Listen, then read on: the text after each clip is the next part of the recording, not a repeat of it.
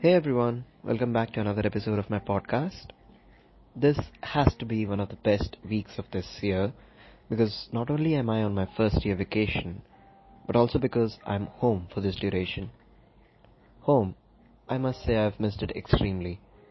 Away from home, I was engulfed in a life so vividly engaging that I'd forgotten the kind of peace and love that only at home, under one's parents' shadow, can one feel. It was only after I tasted the freedom and independence that I came to realize how overrated it really is. I mean, there are things, these are things that every person will have to come across in their life sooner or later. After all, till when can you live off, off your parents? Adulthood, jobs, career, and the responsibilities that come along with it, it is something unavoidable. And only after a certain time that it has begun you come to realize the value of the comfort, love, and affection that you used to receive at home. Now, of course, this is my perspective. We can all agree to disagree.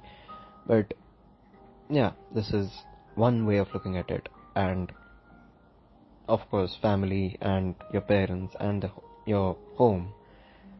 These are something, these are elements which are important and necessary in life. Because these are the things that keeps us human on this note, I wrote a poem, and here it goes. The first morsel, early morning, I had forgotten its sweet taste. Rushing for something or the other, to eat thrice I'd ignore in haste. To worry not of my health, here my mother does it best.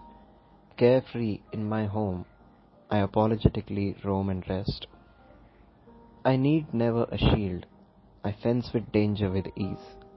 But my father behind my back, each day I fearlessly seize.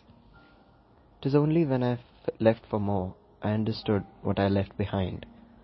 Now I am here for a little while. I wish somehow I could be confined.